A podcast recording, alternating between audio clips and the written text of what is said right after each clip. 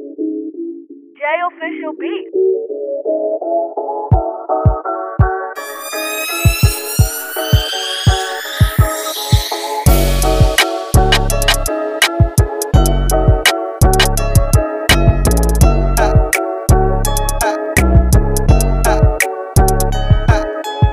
What's up, y'all? This is Tanya, your wannabe trap queen.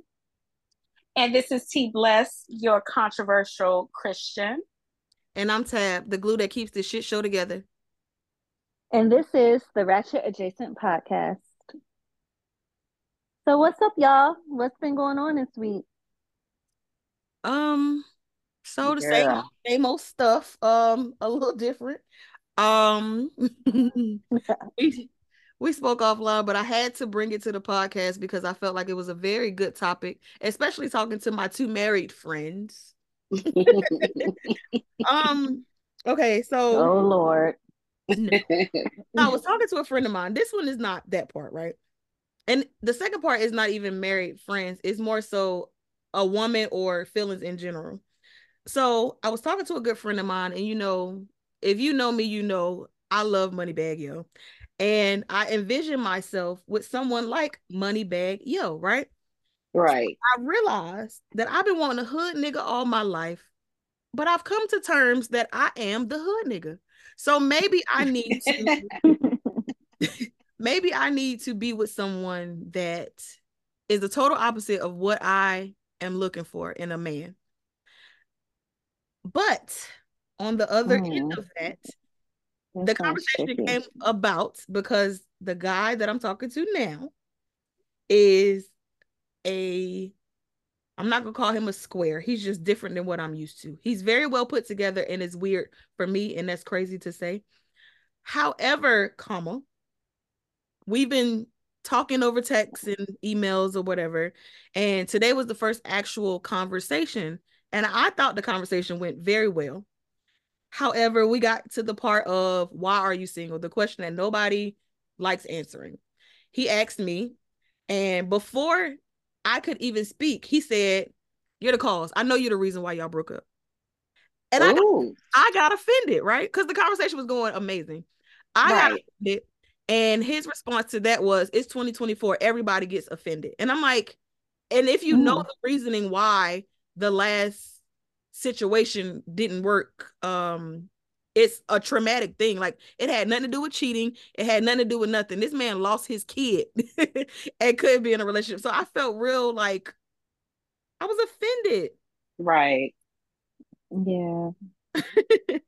so he Fuck seemed that right. He seemed like a cool dude, but that really offended me. Yeah. Because it's like you don't know the situation. So And you can't just judge. Even if it was a situation, what in this conversation made you feel like I was a problem? That was a flag to me. Mm, right. Yes, absolutely. And I hate to be the cliche, but I really, really, really bad want to know his birthday. He's Oh, me Sagittarius. Oh, y'all and y'all, Oh, Oh. God. y'all and y'all, y'all horoscopes. He's a Mm. Sagittarius. Uh, that explains it all. I don't get it. So I have to explain that. I don't understand why that matters. I'm not into horoscopes like y'all. The gall, first of all, the gall of him to say to say such a thing, not knowing right. you well, y'all still in the getting to know each other Right. stage, right? right. You know, so the gall of him to even make such be bold enough to make such a accusation because that's what it Mhm. is. Right. You know, it it's insensitive. It's ignorant. It was based on a lack of education of you. You know what I'm saying? So it's nah, but he showed his hand early enough for you to know to get the fuck out of Dodge. Child, that part. And two, you know, you were saying something about like the um horoscopes and things like that. I found with Sagittarius males, um, that they have a hard time committing. So that may have been a problem down the line anyway. Like they really take a long time to commit to one person. Mm. So I'm gonna leave it at that. so in that, I had to explain to him, and this is just in my head because I think totally different, and it might be some truth to it. But he said that people get offended very easy in 2024, and I was telling him there's a difference between being offended and something being offensive. Exactly. Like, that is mm-hmm. very offensive to say to somebody. That's just like saying all black people like chicken. It, right. that's offensive. if I get offended that you say I like chicken, that's something that, or saying that all black people like chicken because I love chicken. That's my that's my thought press uh process. But that was that. I had to get that part out because I told y'all that I waited two whole hours to get this out because I know y'all gonna comment, but I need the the listeners to to comment. And we have not done this um lately. So before we get too deep into this, we need to uh plug ourselves. Facebook, Twitter, Instagram, what else? Email. Uh, our email at YouTube, YouTube, all the things. Uh, Facebook is Ratchet Adjacent Podcast. Instagram, Ratchet Adjacent Podcast. Mm-hmm. Um, Twitter is Ratchet Adjacent Podcast. Email yes. is pod at gmail.com. Like, yes. share, subscribe. Yes. Please. And it's free for y'all to do so. You know, that's a great way for you to support the podcast. You know, just go up there, you know, take a listen, go to our page, you know, like our stuff, join you know, we we can't wait to, you know, give y'all some good stuff every week. And it's free. You know, free for us to entertain y'all. So and you never know, we might have some merchandise kids or scammers coming to give yes. away for the first 10 people to leave us a, a positive review. We not get we don't care about your negative reviews. We're here for growth.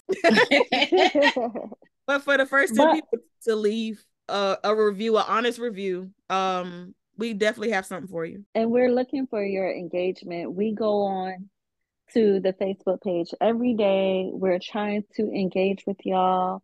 We want to know your thoughts, honestly, about the different right. topics that we that we pose up there, and it's a daily thing. So, whenever you have downtime, please go onto our Facebook page, see what questions we have, respond, engage. If you have comments or topics that you want to hear us talk about, let us know put them in the chat but we're we're up there daily so come see what we we about.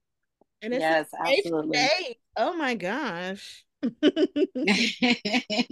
Oh yeah and you can post anonymous y'all on facebook so right. you know anything that know. you want to say you know people ain't got to be knowing your business and know it came from you. You can you know go up there and put your thoughts out there you know so. Because i get trifling at night y'all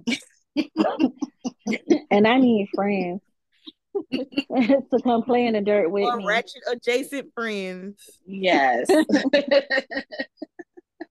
so if you're not that friend, find that friend. Everybody got that friend that's just outside a little bit more. mm-hmm. Pull right. them in, let them come. I need friends. And the last time I checked, we was at 117 members. So if one person sends an invite, that is tremendously, tremendously appreciated. Absolutely. Yes, y'all. Sure. Right, but I ain't begging okay. no more, okay? I ain't begging. Share this good stuff, y'all. I am, y'all. What's going on with y'all? I was back over here in this box again. I don't know what it is about this box.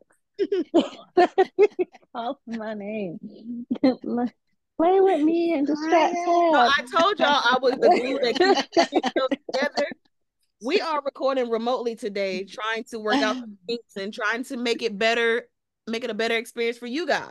However, our squirrel is by herself, and yes. she has no one to keep her together. She was right. doing fine during our small talk before the episode, but she came on here and showed her ass just for y'all. so like, mm, yeah, it's hard out here. It's hard walking the straight and narrow. I just cannot walk the straight and narrow. It saved my life. So I was listening to the Breakfast Club this morning briefly. So I was in the car briefly to take the kids to school because um, I'm trying to be a better mother and whatnot. So caught snippets of the Breakfast Club, and up there, Tee Grizzley was up there, and he is from Detroit. Actually, yeah. I had to Google him, and he is a fellow Aries. That's Okay, why I love there him. That's why. That is why I love him. I did not know he was an Aries girl. I what I did not know from the snippet that I heard was how he just gave something that I didn't expect for him to give. In the short interactions, he was talking about the importance of marriage to him and how it's important for the man to be ready and how we're made or that he was subjected to um, through his upbringing. Right. And then he also mentioned ayahuasca, Uh-uh. which is a that I should explore. You know, listening to all the because they do it as like the ceremony and they make it safe and there's a spiritual leader and you're supervised from my understanding during that time. So Tab, you say you know about it. Can you can you share more about it? Because I'm definitely Right. gonna do my research and see don't what I can get away with. enough to be a hundred percent, but I'm gonna give you my little cliff notes. I know that it it is like a herb and it is a ceremony that they do where husband or wife or whatever they're together and they have like a shaman and they guide you through the experience of it. And my knowledge of it comes from a movie. So it might not be 100% true. Um it might just be pieces. It's a movie with John Cena and I can't remember who it is. It's like our honeymoon something or other or we got I don't know. It's a movie and it's a whole ceremony where they do this ritual and it's like you said a psychedelic hippie type time but you have somebody guiding you through the process of it um i personally i'm not into even if i could obviously i can't smoke weed but even if i could that was never my thing so i don't think i would do that that's just not my i don't know i'm scared of it i feel like i got stuff that i try not to think about because my the way my mind think don't take me to that place because i'm a loser. Right. Child, I was thinking the way my anxiety set up, but yeah so I don't know how that's gonna be. maybe we can come back to that in a future episode and give some some quality information other than my my movie 101 Listen, baby, in any future episode where we talk about this, I want to get some personal experience I know that's right. So we Say, I'm gonna ready speak into explore. existence that we're gonna be doing this podcast long enough for me to safely, without any negative consequences, experience this and tell you guys about it because I'm curious. And you know what they say, curiosity killed a cat. listen Yeah. But this, mhm. listen we this cat live stay living on the edge. got nine lives and i don't know she Listen. might be on life seven and a half That's where my daggone daughter get it from. We stay out here living on the edge. The boys be like, uh-uh, uh, that don't look, mm-mm, we ain't gonna do that. But me and my daughter, we be risking it all daily. So, so we out here. mhm. Whereas So I'm scary. Child, I, it make this thing. My week has been boring compared to y'all. like, honestly, I really don't have anything out of the ordinary to share. My week has just been work filled. Child, I feel I feel like I just it's been boring. So boring ain't always bad monday Okay, you can try to make me feel better, girl. Monday through Friday, boring is not bad. Saturday and Sunday, that's when I start to feel like an old lady when I just want to be in the bed and rub my feet together all Saturday. That's right, boring. I know that's Monday right. Friday is not boring. That seems relaxing though. Don't it? That seems rub my feet yes. Girl, my issue is that I feel like I don't really have any downtime. So my week is pretty much go, go, go. So when I have a moment to kind of slow down and sit and think and reflect on things, it- it's it's so much going on. so when I think about my week, I can't really process it yet. It's just been too much. Look, I'm I'm, I'm Mm. I'm listening to you, but I have to give my disclaimer because I can hear my child. She's off into a whole nother room. I can hear her. You guys might not hear her, but if you do, just know that we are real life parents out here. that part. Okay. So the thing is, when I listen to you talk, Tiffany, and how busy you are. And I know from personal experience, you're busy because of your um, educational aspirations. You're busy because of your maternal goals and how you want to show up for your kids, how you have to show up for your husband in times. And so it makes me think about the topic of this podcast, which is Great expectation. Mm-hmm. And this morning, well, not this morning, but one morning this week, I just woke up feeling like, ugh, right? And so, mm-hmm. but I knew that I had been faking it till I make it. Mm. And that I was going to have to fake it till I make it that day in particular. And I was wondering if that does more harm than good. And I put that as a question on the Facebook. But as it relates to great expectations, I wonder how much our expectations of what we have for ourselves mm. to some degree they can be helpful because they motivate and inspire us but to what degree are they detrimental because we're putting too much on ourselves? Because my right. around wednesday but i knew we had obligations. Like for me it is I, i'm still learning to be honest with you. Like in the beginning it was like okay i'm just going to take on all of this and i got it. I got it. I can do it all. It's going to be good. But i have learned how to listen to my body and listen to myself. So and give myself grace to know that, girl, you're tired. oh, but look at you segue into your portion of this. Uh, this yes. Episode. Okay.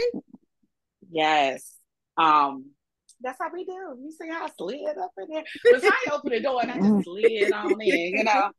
But um, but yeah, I I have been learning, especially once I feel like over the last couple of years, to not be so hard on myself. Like I can't possibly do everything. I am just one person. And this is a day-to-day talk. Like this not every day, right? I gotta remind myself, like, girl, it's gonna be okay if you don't get this done.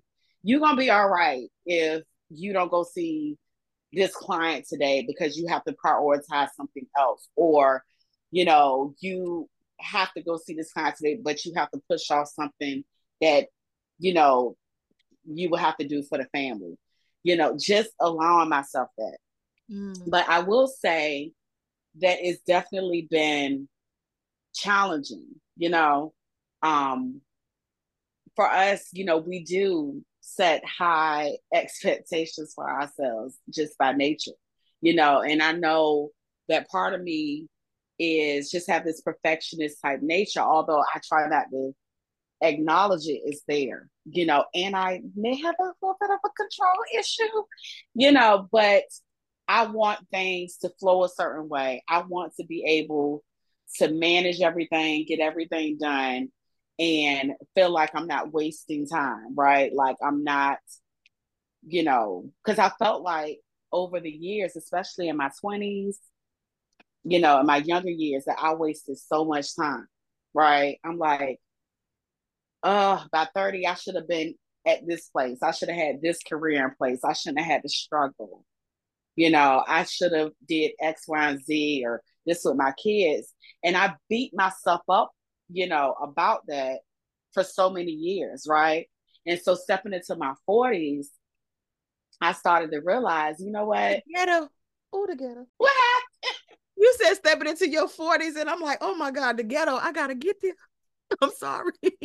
Girl, you're gonna meet it one day, girl. Listen, what okay. I'm gonna tell you though, the 40s is it's fabulous, girl. It, it ain't it ain't bad. It's it's great.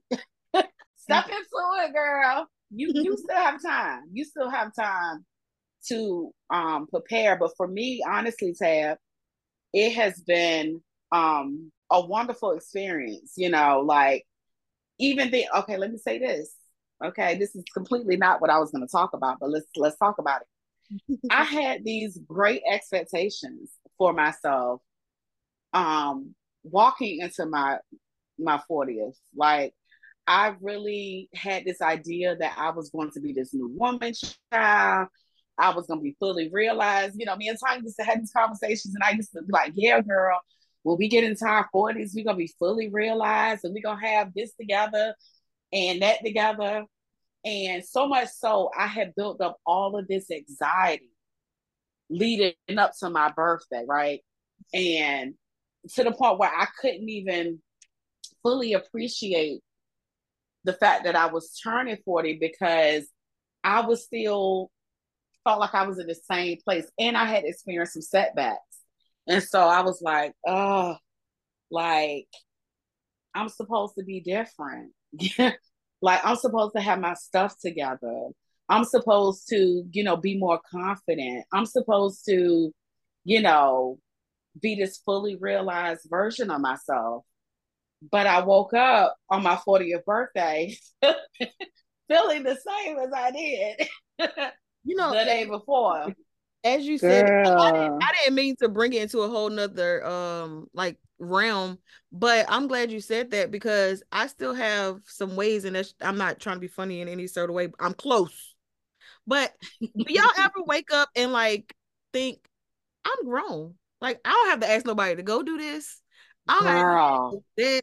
And it's it's surreal to you. Am I yes. Oh okay. my gosh. Okay. no, Tab, it's this is crazy. Like I promise you, I just had that moment less than an hour ago. Oh, like wow. I was, yes, I had just got out the shower and I was sitting there, and just thoughts running through my mind, you know, to prepare for the podcast. And I started thinking, wow, I'm like a adult. Like I'm thinking about the responsibilities, all that stuff, and it was wild to me. I'm like, I'm really like a, a full grown adult. right. That's wild. yes. So I'm glad I'm not the only one who who felt that way, but it is crazy to think about it. But I think too, maybe that is because of you know who we are and how we live our lives, right? And the fact that we are women who have responsibilities, who are responsible for other people, right? And responsible for ourselves. And there's a lot of stuff that's on our plate. And sometimes we take a step back, at least I know for me, and be like, oh my gosh, like I'm actually like doing it. I say it don't come to me in no self reflection, no meditation. I be driving down the road and I'm like, I ain't have to ask nobody to go where I'm going. Yeah. That's weird to right. me. Like, I my mama like, Ma, what you doing? like, it's so weird to be an adult in this big old age. Like, why do I still feel like this? What's devastating yes. to me is realizing that I'm still childish. now we all now we all are I'm like childish. Mm-hmm. I'm like I expect it to be further kind of to what Tiffany was speaking on earlier. I expect it to be refined. Listen, and, and not like, in a hoodie and, all and, my and Crocs like me, because I want to go uh, somewhere in my my pea coats on a Wednesday. but I got a, on a hoodie and some Air Forces, like right. Say and I was thinking girl. about that. I was thinking about that today because I was like, getting dressed is hard because I don't really have to get dressed. do it like, and I feel you, right? Like mm-hmm. I feel you on that. Yes. So things like that, being seen in my pajamas most of the time or in a uniform, and then having it to get dressed, you know, is challenging. Just like I like like you said, I expected when I got this big age to be able to for you to be able to interact with me and see God's presence. That was mm-hmm. my actual goal. That was my actual goal to get to mm-hmm. the point where you see God in me when you speak to me. And right. where I'm at right now is just when you speak to me, you see bad choices in black and mouse. okay, Shay Shay. no, not literally. I was about to say the crazy know, part. I ain't never seen you smoke nothing but hookah. yeah, not literally, and that's barely. I'll be around. I'll be in the place. I'll be amongst the in the vicinity. You know, in the vicinity. because I only got room for one vice, and I've chosen that vice. But you know, it's a metaphor. It's just like you know, it's not it's not where I expected to be. I'm still trying to get there, and sometimes you know, it's sometimes you it's important to like give yourself the grace to know that mm-hmm. you're still growing you know and for some of us our development was delayed because we had we put our development on pause to try to i guess be in survival mode with raising the kids but you know we can't you know so we didn't grow all the way up before we started having kids ourselves because i had my first at 19 you know i still wasn't yeah. grown at the point of having her you know what i'm saying so yeah there's a there's a lot there. So I think, yeah, and I'm a, I'm gonna let Tiffany get back into where she was because I feel like we taking over what she is bringing to the table. But there's y'all good commentary here. Um, when you say growth being stunted, and especially for you and I, Tanya, military, you mm-hmm. are grown, but you're really not grown because don't show up at nine o'clock or I done told my business. Don't show up at six thirty in the morning. don't muster at a certain time. You know, don't be there when the ship move. Or you on the ship, like you have these rules and you can't plan vacations. You can't plan. So you still are stunted, even if you don't have kids. So I don't want to make it just about us as parents, but when speaking on military people, like you're definitely stunted in that aspect as well. But one thing, and if you follow the Facebook, read the Facebook, uh, one thing that I had posted on there last week growth is indefinite. You never stop growing. So mm, yes, no matter where you feel like you bars, should, there there's always time for growth. And that's my mic drop. And yes, I'm going to give it back over to you, Miss Tiffany, so you can uh, talk about what you talked about before we uh took your uh your episode. Well, um, you know, I just want to give it up to you, Tab, for those bars that you just, you know, gave us. I appreciate that. Um, going into my biggest struggles as far as great expectations kind of goes along with what Tanya was saying about wanting to be at this age or this time in life and just having that, you know, connection with God, right? Mm-hmm. For me, you know, before my 30th birthday, like my first 29 years of life, I was a hot mess. Like anybody who knows me, my family, anybody, I was like a complete utter mess in every single way. And my life really didn't change until, you know, God came into my life when I was 29. And when he did, there was a lot of things in me that just was yearning to want to change. Like I wanted to be this completely different person. And I had this false view that once I gave my life to God and once I, you know, dedicated myself to Him, that everything was going to change, right? That I was going to be this completely different person and, you know, my life was going to be, you know, holier than thou and, you know, it's going to be rainbows and sunshines and no suffering or, you know, that's what I thought. You thought you were and, going you turned 39, 29. Yeah. well, all right. yes, I really, I really thought that, you know, things was just gonna be like different. Now, mind you, my life did change, you know, significantly. Like, you know, God did provide. You know, I met my husband. I met my husband. I um, you know, God changed some things in me and in my mind in which I moved a little bit different and I had to grow up and I got more security and those things did happen. But what didn't happen was I still had moments of struggle. Matter of fact, I had a lot of moments of struggle. And, you know, I had this false idea of walking, you know, with God and into this marriage and having this false idea of what it would be like as a wife and with my husband. And quickly, quickly, those ideas got destroyed. Those great expectations got destroyed because I realized, you know, I wasn't really equipped as far as knowing warfare or spiritual warfare or any of those things or the fact that I would face tests and adversities. And it came firsthand within my home, within my husband, within my marriage, you know, right there, I faced opposition that I wasn't fully prepared for, as well as me facing my own insecurities of whether or not I can live up to this idea of what I thought this Christian woman should be. You know what I'm saying? Like, I really put myself on this higher pedestal of what I thought God expected me to be.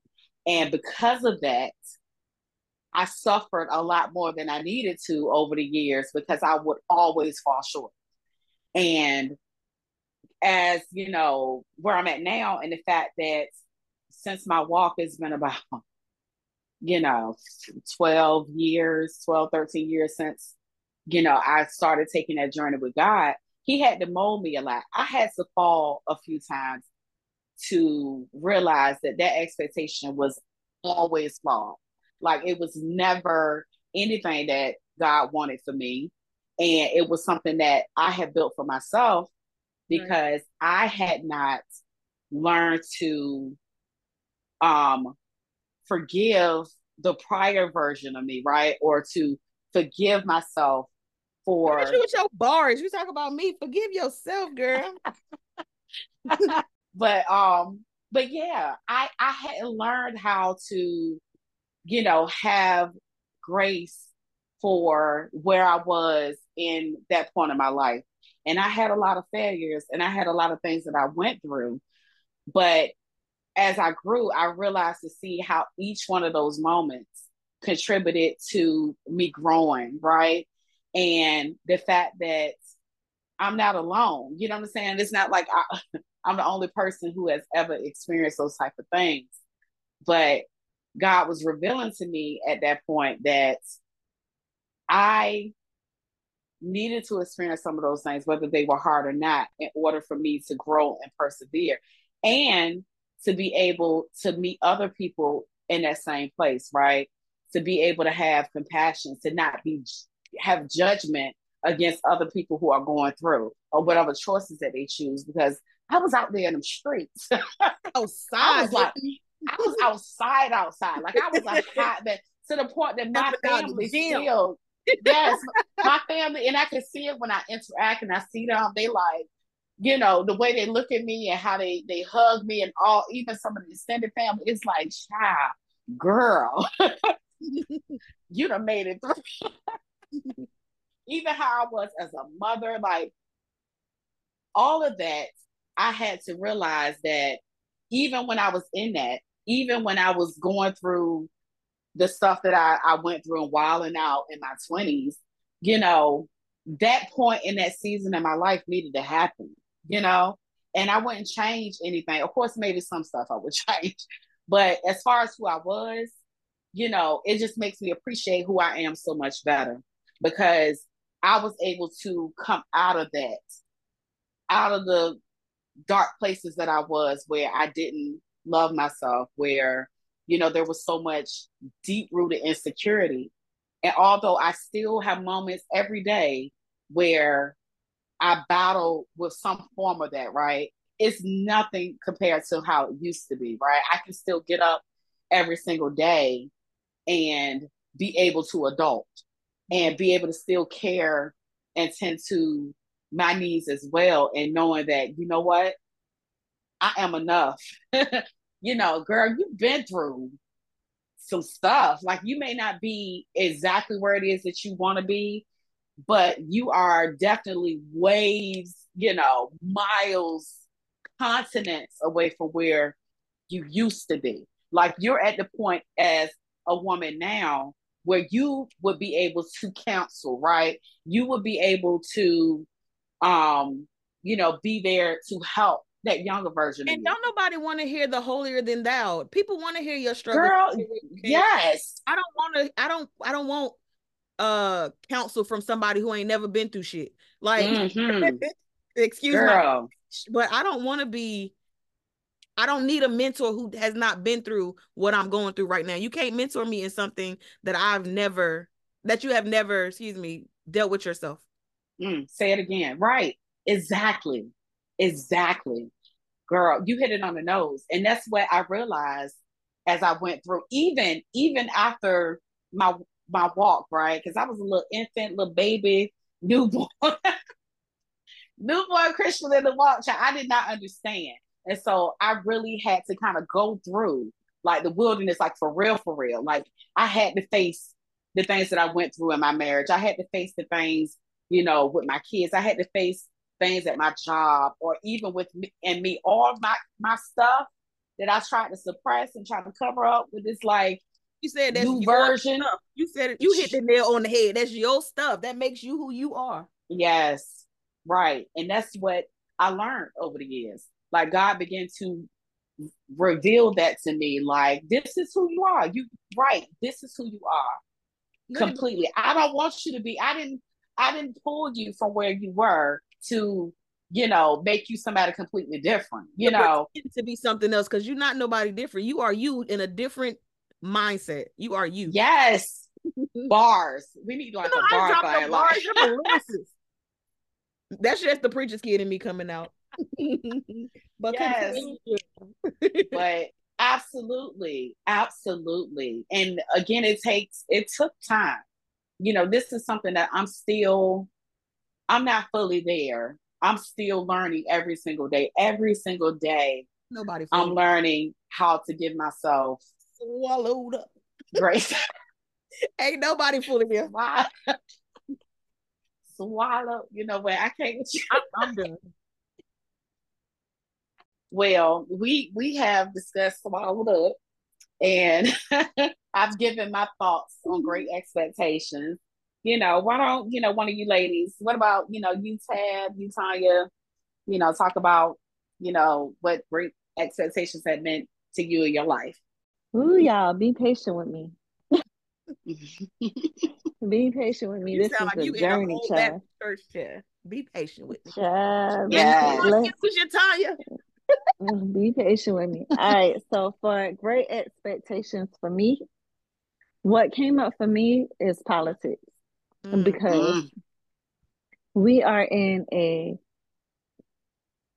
political time where you know there's the presidential elections and i've been noticing that the front runners have not been talking about policy and the election is around the corner so i'm like what is happening and i know that people look at america and they want to come here and they come here having great expectations for what their life could be when mm-hmm. they get here. Oh, and then it's, it's the it's us. And then even like Nikki Haley, which is one of the Republican oh, front runners, I guess, whose birth name is not even Nikki Haley. um, that name she goes by is really allows her to assimilate um, but to her credit, she did marry. So Haley is her married name, you know, that she got from her white husband. But she is actually Indian American, I believe. And her parents came here living the dream, the land of living the dream of living in the land of milk and honey. But they quickly encountered racism themselves. And apparently, they were willing to ignore it in pursuits of achieving um, the lifestyle that they were able to afford their kids. Mm. Um, so, and I think what's weird to me about Nikki Haley is that depending on who she's in front of, her story changes a little bit to me. Mm. because she Yes, yes, because she's quick to tell her stories about the racism that her family encountered um, in front of diverse populations. But then when she's not in front of diverse populations, she's like, America is not a racist country. We weren't founded on that. And so here's another Nikki Nikki in. okay. Another Nikki Nikki in. Another Nikki Nikki in. Mm-hmm. No offense so, to the Nickies that's not Nicki Minaj and Nikki Haley. yes, no offense to all other Nikki's in the world. Other than Nikki. But um and Nikki Haley. I don't want to start this off talking about Nikki Haley. I truly don't. I do want to dive deeper into her politics because you can't just trust what you read about someone, not the newspaper, not the news. You really have to dig into how people vote, um, what people advocate for, and to know the quality of that person. So maybe that's a later topic. But Dear Nikki said that this is not a racist country. And maybe she got that from her experience growing up where she grew up. But and the fact that despite her experiences as a Indian American, she got the husband that she got and the job that she got. But that's not the story everywhere for everybody. So there's a situation that came up in Mississippi. And there's a lot going on in Mississippi, honestly. Yes. But Mississippi, uh, there they appointed a capital court in Jackson. Their capital courts in Jackson, kind of, how do I say it? Jackson, Mississippi is almost pretty much predominantly black. However, it's predominantly black. Huh? I said all of Mississippi is predominantly black. okay, great point. So the white Mississippi lawmakers, they this started this all happened last year. So in January or February, the white Mississippi lawmakers moved closer to creating a new system of unelected judges and prosecutors chosen by white officials to oversee a part of the majority black capital mm. city. Won't they do it? Right. Every time. Yes. So, and they were able to get this approved. And the vote was, the vote in its initial stages were 76 to 38. And 74 of the 76 that voted for it were white. And among the black lawmakers, 36 voted against it. So just two voted for it. So two black people of the 36 or 38, they were already the majority mm-hmm. or the minority. They voted against it. So most of the black people voted against it. But the white people were in majority and they voted for it. And so it just shows the the bigger picture here is that there are elected officials and the elected officials were of the were based off of the vote of the majority of the population, which were black. But then the lawmakers, who were majority white, they came and they voted to create this subsystem where they appointed people to control this part of this population that is still majority black and create their own judges, their own prosecutors, their own police force, their own 911 center, which kind of contradicts what the population voted for. You get what I'm saying? Yeah. Anybody confused? No, we good. Okay, so under the bill, the Mississippi Supreme Court Chief Justice would appoint two judges to oversee the cases in the district. The Mississippi Attorney General will appoint four prosecutors the state public defender will appoint public defenders, and the Mississippi Public Safety Commissioner would continue to have authority over Capitol Police Force over the expanded CII or CCID, so that district. So white officials currently hold all four positions, those positions to those prosecutors and judges and things of that nature. And so the mayor is doing this to try to combat the crime rate that has escalated in Mississippi, but they're addressing the crime rate through force and not through some of the, you know. so it's a, it's oppressive because it sh- it strips the rights of the black vote and it's oppressive because it redirects their tax dollars to something that they did not endorse or believe in. So when we talk about great expectations, we expect our government to be working on our behalf and acknowledging our vote. And I'm not saying this to say we don't need to be voting, voting doesn't matter. Because it does. This is only happening in Jackson, Mississippi. It's okay. not even happening in other parts. It's just publicized more. Right. But even in other parts of Mississippi, they haven't created their own district like they're doing here. Mm. So I'm not saying voting doesn't matter. I'm not saying that. But I'm saying that we have an expectation that our system is working in our favor, and our system is cir- finding ways constantly to circumvent what they say our constitutional rights are. Well, the Constitution was never written for us, but you know, it's 2024, as they say. Well, us is plural. you know, yeah. I'm not just and I and I want to be clear. I'm not making this a black white thing. I'm really, really not. It's not a black white thing. It's a how is this system? Because we talk about systematic issues Mm-hmm. And this is another systematic issue. This is not being brought up to say, you know, white people are bad and we're we're all being victimized. No, this white people are not bad, but the law the law to this day still is more um tailored to, I would say. I mean, yeah. my my view of it is to me, I guess I don't share the same um the systematic, you know, processes that have been put in place in this country or the justice system or any of that.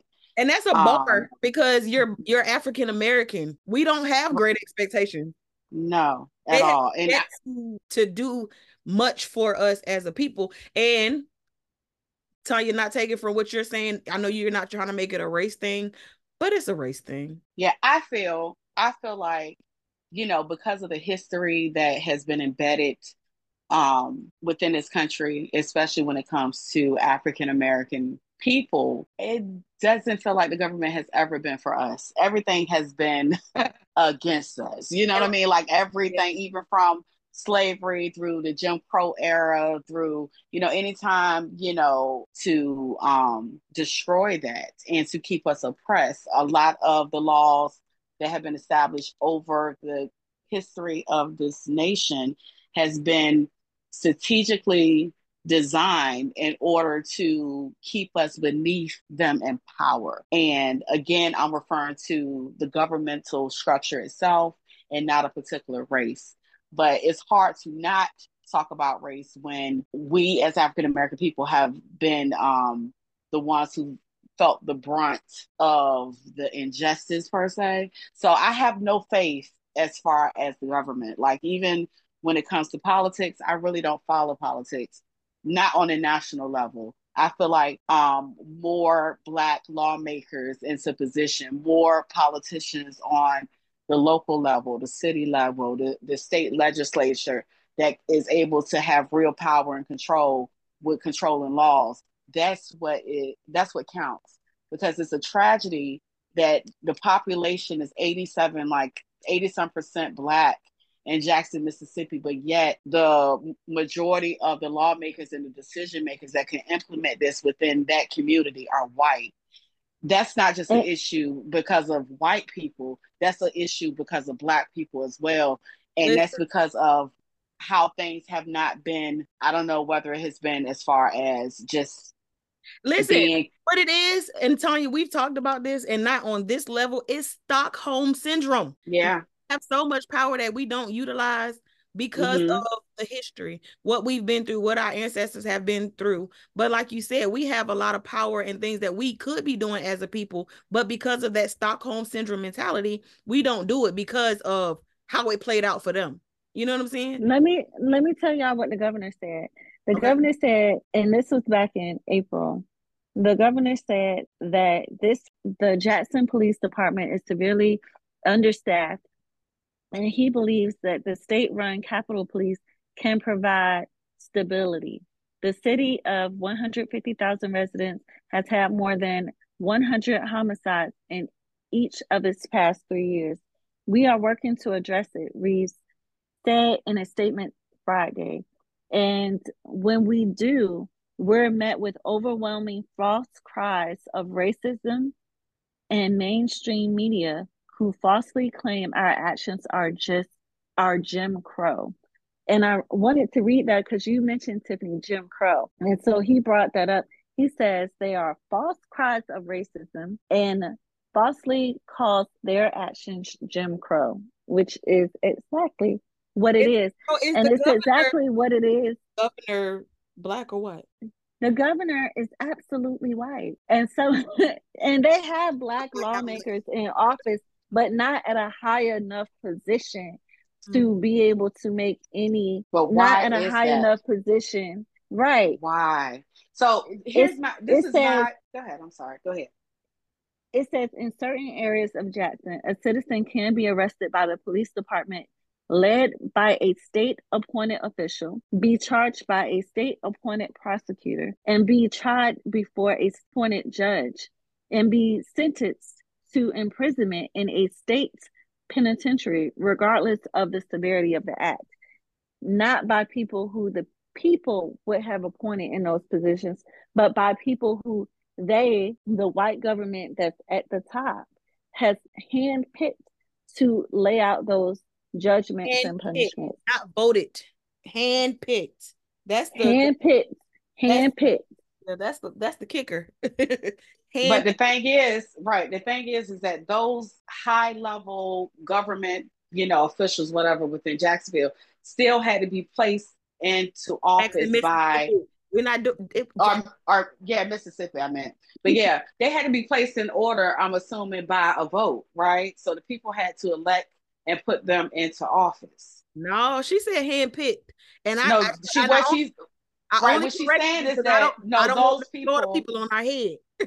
yeah, no, the, the people she's saying that the high officials they have the power to handpick like the judges and Oh, so how you know they were voted. exactly. So Gotcha. my position where where I am is like I understand like the the injustice and all of that stuff. I do because of the history, but I also feel a bigger issue is the fact like how what can be done in order to start changing the narrative. Either it's a hopeless situation where we're never going to see any change or progress in this country because everything is just stacked against us. And if that's the case, it is what it is. Or maybe we're just playing the game the wrong way as a community, which So- I've always felt that there is racism, there is a lot of things that have been systematic against us as a Black community, but there is also a lot of responsibility that we also have to take as a community.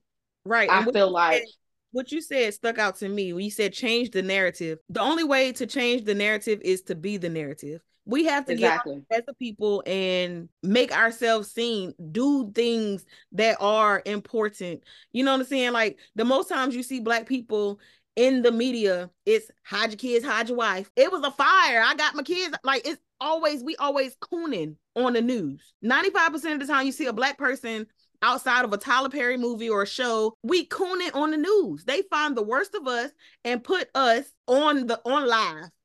You know what I'm well. I've been I've been looking listening to a podcast um by Tezlyn Figaro. She be on the Breakfast Club, and in listening to her podcast, she talks about how much easier than we think it is to put candidates that we believe in, you know, Right. in the room don't for research office. And- we don't research right that. we we don't we're not doing it we're not doing the work we're not finding the candidates that we want to promote Exactly. we're not finding the So we candidates that great we want to expectations, but we're not putting in that effort. We have we're not putting in Exactly. effort because All in is Jackson, Mississippi, That's let- the hold on, let me let me say this. Let me in. Jackson, Mississippi, what they need in place, the four people who are in place to make decisions in this new city, in this new district, is the Mississippi Supreme Court Chief Justice, white, the Mississippi Attorney General, white, the state public defender,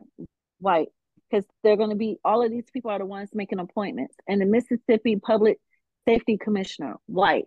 Four people. They're all white. They're all Republican. If we try, if the community, who is the majority, Yes. gathered around and found people who were qualified, who were had their interests in mind, they don't really have to be black. Just people who have their true interest in mind, right? You know, and they believed in and pushed to put them in those positions, then they wouldn't yep. have as much to worry about. I agree. But we got to do we got to do the lead work. And I've been I hearing agree. that message internally. I've been feeling a call to action. I expected there to just be one that appeared out of nowhere. they they just magically appear, and I was like, "Hey, you support everything I want. I will vote for you." And that's all I had to do. And my work is so much more than that. If I really want to see change, if I really want to see change, I got to do more than wait for somebody to appear and just go and vote on election day. I have to do more than that. I'm like Tanya for and president. this this story is a prime know, right? example. Yeah, so that's that's, that's it. That's it for me, guys. right. No, I feel like you absolutely right, Tanya. And starting at the local level would be a good start for our communities. So build up the people within your communities, you know, your state level, um, the city levels and state levels, the people that directly impact your way of life. That's the story. Yeah, yeah, I agree with that completely. So our communities do have to do a better job. And I feel that there is promise.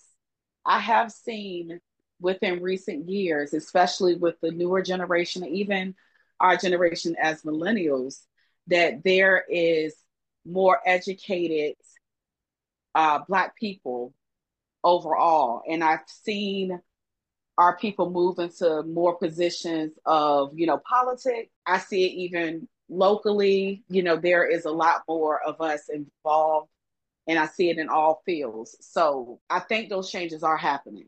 I think they're coming.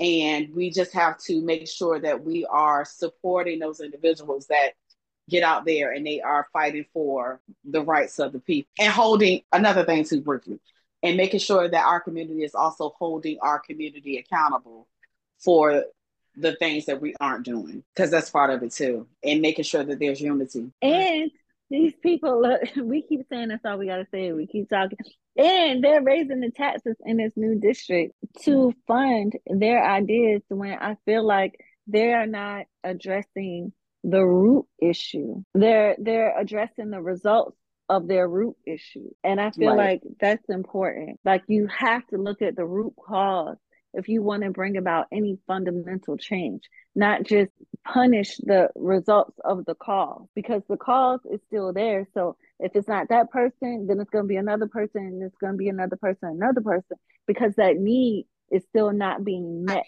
Right, right. Mm-hmm. So spend mm-hmm. your money addressing the need and not penalizing like the results. You know yeah. what I'm saying? Because if you address the need, then the results of that need won't exist or would exist in a lower, you know, in a smaller percentage. Preach, Rachel. Yeah. Yes. Yes.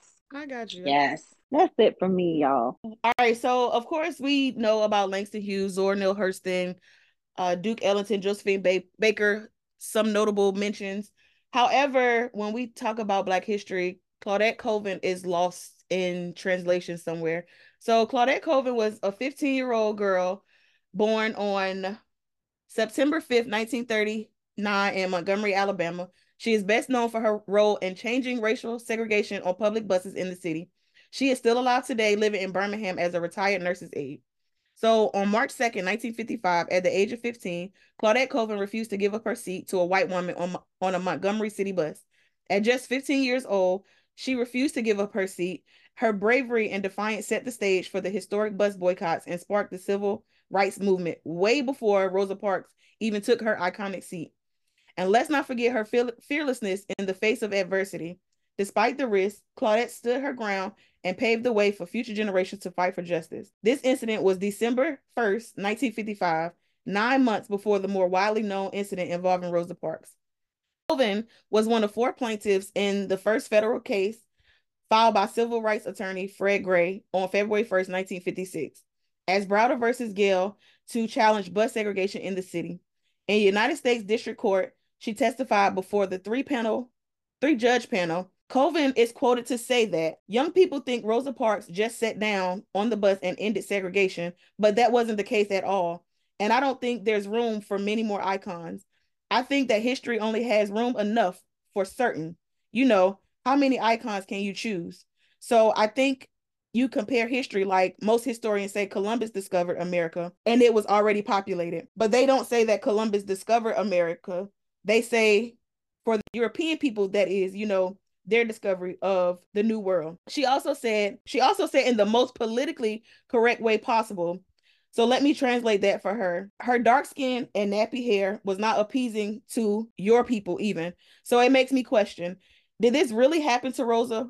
Or was this stage because of her fair skin and her being more aesthetically pleasing? I could be reaching, but what made her so different? Why is she not spoken about in our history books? Um, and that's I had to write that up just so I got all the facts together. Um, so that's back to the great expectations piece. Um, we're all African American and reaching for a common goal. None of our asses could drink from the same water fountain as they did. Yet we always tend to find a way to try to appease people that are not of our culture. So these are 100% my opinions. Everything about Miss Colvin is factual. However, I can't, I can't say that Rosa Parks was a plant, but it sounds a little fishy. What do you guys think? First of all, shout out to the Virgos. her birthday. We need to honor her just for that, Tiffany. mm, mm, mm. I'm sure we can touch and agree on that. So I definitely want to end this episode, our third episode. We here. Uh, okay, so I want to end this episode definitely honoring Claudette Colvin because she has not been honored in our school books, our texts. Um, and I was Tuesday, Wednesday year old when I found out about her. And, you know, that's a, not a plight on my parents. They taught the curriculum that they were taught, and nobody ever said, learn for yourself. So I definitely want to give honor where honor is due. Highest and highest of accolades and respect to Miss Claudette Colvin. Yes. Yes, ma'am. Yes, ma'am. Our Virgo sister. Yes. Thank you, Tab, for sharing her with me. And Tiffany, I also want to give honor to Frederick Douglass, okay? Because he looks like my daddy. In this episode, it wasn't necessarily a Black History Month episode. It was definitely about great expectations. But when it comes to our history, we have so many expectations of what we should have learned but we did not. And it's up to us to learn the things and teach our children. So I would love to give the highest of accolades, the biggest shout out to Miss Claudette Colvin and what she did before it was put into the history books. Yes. Thank you, Todd, for bringing her to my awareness because I did not know about my Virgo sister and what she was out here doing months before the movement got Rosa Parks. I also want to give a shout out to Frederick Douglass because he looked young Frederick Douglass looked just like my daddy when my daddy was young. And it sounds weird, but the thing is this is the month of my dad's passing and he was so close to me. And with Black History Month, I always see a picture of Frederick Douglass and it brings I don't know. It, it, I've always thought that they look so much alike. Well, in Black so, History, we will honor your father. Say his yes. name. Did I say his name? Jeffrey Murchison.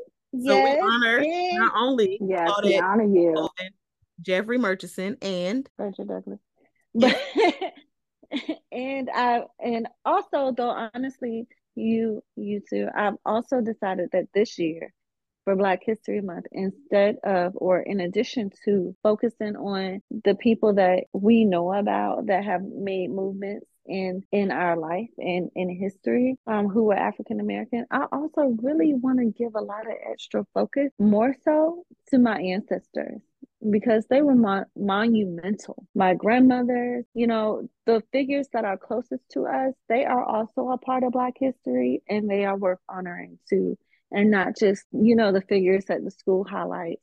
So to all of your families, to all of your ancestors, like happy Black History Month. Thank you to your ancestors for creating y'all and for putting the things in place that created such beautiful women, smart, educated, wonderful mothers. So shout out to y'all.